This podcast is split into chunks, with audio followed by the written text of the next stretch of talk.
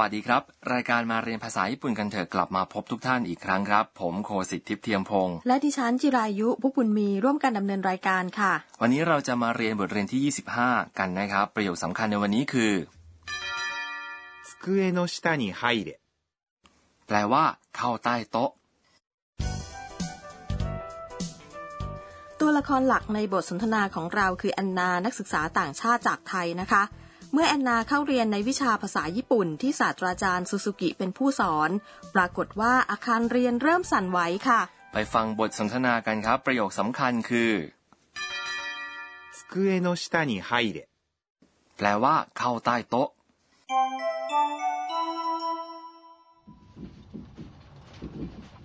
地震だみんな落ち着いて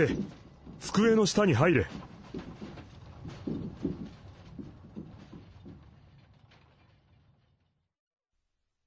収まったようだびっくりした。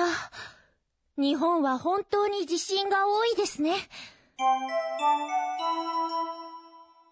มาฟังคำอธิบายกันครับ ศาสตราจารย์ซูซูกิพูดว่า 地震だ。 แปลว่า แผ่นดินไหว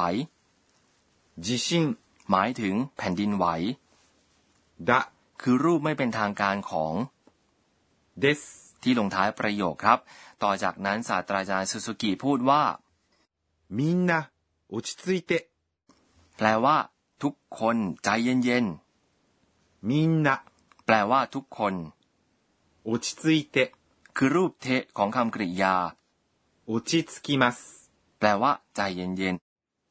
落ち着いてください。 ๆ แปลว่า กรุณาใจเย็น 机の下に入れ。 แปลว่าเขาใต้โต๊ะ นี่เป็นคำสั่งนะครับ และประโยคสำคัญของวันนี้สกุเอะแปลว่าโต๊ะโนคือคำช่วยเชื่อมคำนามครับชิตะแปลว่า ใต้สกุเอะโนชิตะแปลว่า ใต้โต๊ะนิเป็นคำช่วยบ่งชี้ทิศทางของความเคลื่อนไหวไฮเดหมายถึง เข้า เป็นรูปคำสั่งของกริยาไฮดิมัส แปลว่า เข้า นี่เป็นครั้งแรกที่เราได้เรียนรูปคำสั่งของคำกริยานะคะ ครับ รูปคำสั่งมักใช้เพื่อให้คำแนะนำในยามที่เกิดเหตุฉุกเฉินอย่างเช่นในกรณีนี้ และใช้กับสัญญาณจราจรด้วยนะครับ ในช่วงที่เกิดภัยพิบัติ เราตะโกนว่าหนีการพูดเช่นนี้เราใช้รูปคำสั่งของคำกริยาหนีเงมัสที่แปลว่า หนี คือหนีเงโรครับ ต่อจากนั้นศาสตราจารย์ซูซูกิพูดว่า 揺れは収まったようだ。 แปลว่า แรงสั่นสะเทือนดูเหมือนหมดแล้ว 揺れ แปลว่า แรงสั่นสะเทือน は คือคำช่วยบ่งชี้หัวข้อสนทนา 収まった。 แปลว่า หมดลง คำนี้เป็นรูปทะของคำกริยา 収まります。 แสดงถึงการกระทำที่เสร็จสิ้นลงแล้ว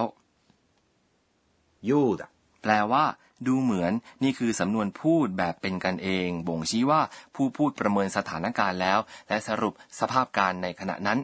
เราไม่สามารถใช้รูป must ของคำกริยาหน้าโยดะในประโยคนี้ใช้รูปทะแทนนะครับ ถ้าจะพูดโยดะแบบสุภาพจะต้องพูดยังไงคะ พูดว่าโยเดสครับ ต่อไปแอนนาพูดว่าบิกริชตะแปลว่า ตกใจ びっくりした。 นี่คือรูปทะของคำกริยา びっくりします。 แปลว่า ตกใจ รูปทะของคำกริยานี้บ่งชี้รูปอดีตนะครับ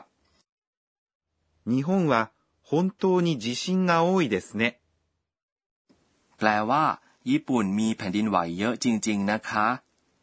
日本 หมายถึง ญี่ปุ่น ว่าคือคำบ่งชี้หัวข้อสนทนาครับ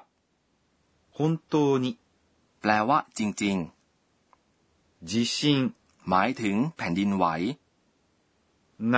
เป็นคำช่วยบ่งชี้ประธาน 多い คือคำคุณศัพท์หมายถึง มาก ส่วนคำที่มีความหมายตรงกันข้ามคือ 少ない แปลว่า น้อย です。 คือคำลงท้ายประโยคอย่างสุภาพครับ ね เป็นคำช่วยที่ใส่เมื่อจบประโยค เมื่อต้องการขอความเห็นเชิงสนับสนุน ในที่นี้เรามีวะคำช่วยบ่งชี้หัวข้อ และงะคำช่วยบ่งชี้ประธานสองคำนี้นี่ต่างกันยังไงคะ เป็นคำถามที่ดีนะครับ หัวข้อหมายถึงเรื่องที่กำลังพูดถึง ซึ่งใช้วะเป็นตัวบ่งชี้นะครับ ส่วนประธานที่เกี่ยวกับเรื่องนั้น ใช้งะ เป็นตัวบ่งชี้ หรือบางกรณีก็ใช้วะนะครับ นี่คือประโยคที่แสดงถึงความแตกต่างระหว่างหัวข้อหรือเรื่องกับประธานครับ ช้างงวงยาวโซแปลว่าช้างฮานะแปลว่างวงหรือ จมูก และนางไงแปลว่า ยาว ดังนั้น พูดว่าโซะฮานางะนางไง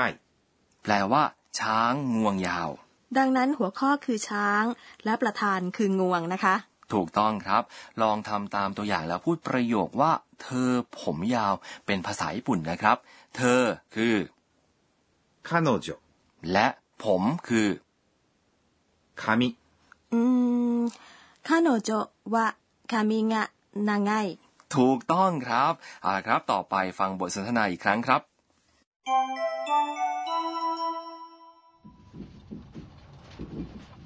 地震だ みんな落ち着いて机の下に入れ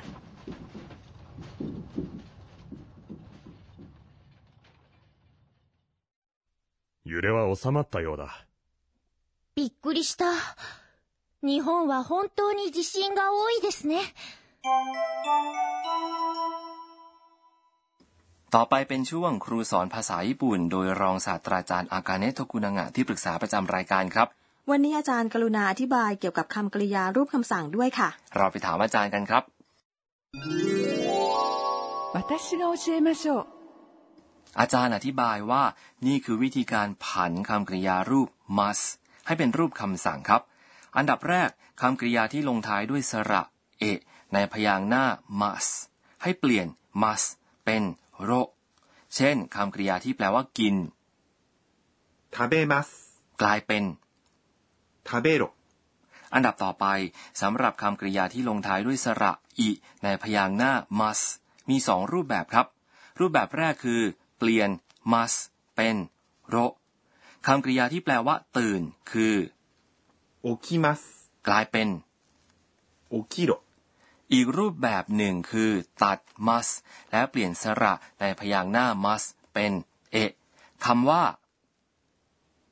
ไฮริมัส แปลว่า เข้า ซึ่งเป็นคำกริยาในบทสนทนาวันนี้ ใช้รูปแบบนี้นะครับ คือผันเป็น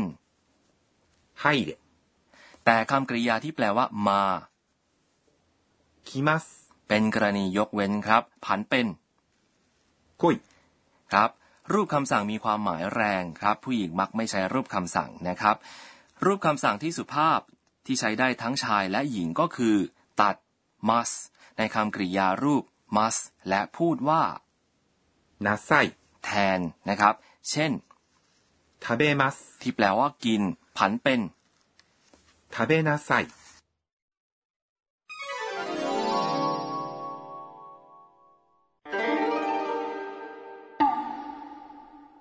ต่อไปเป็นช่วงคำเรียนเสียงและท่าทางครับ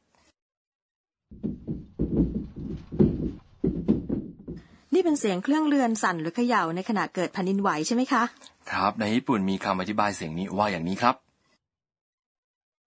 กาตากาตากาตากาตาคำนี้ใช้อธิบายเมื่อของเช่น ชั้นวางหรือโต๊ะ สั่นหรือเขย่าต่อเนื่องคำต่อไปนี้ก็เกี่ยวกับแผ่นดินไหวเหมือนกันครับกระกระกระกระ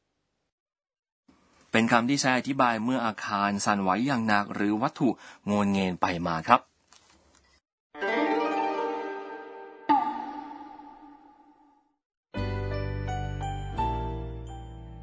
ต่อไปคือบันทึกของแอนนาครับเอตูยูวเมื่อเกิดแผ่นดินไหวอย่างแรกที่ต้องทำคือฟังข่าวจากวิทยุหรือโทรทัศน์ ดิฉันได้รับการสั่งสอนมาให้ทำอย่างนั้นค่ะ ครั้งหน้าเราจะมาเล่าเรื่องชีวิตในรั้วมหาวิทยาลัยของแอนนาครับสำหรับวันนี้ สวัสดีครับ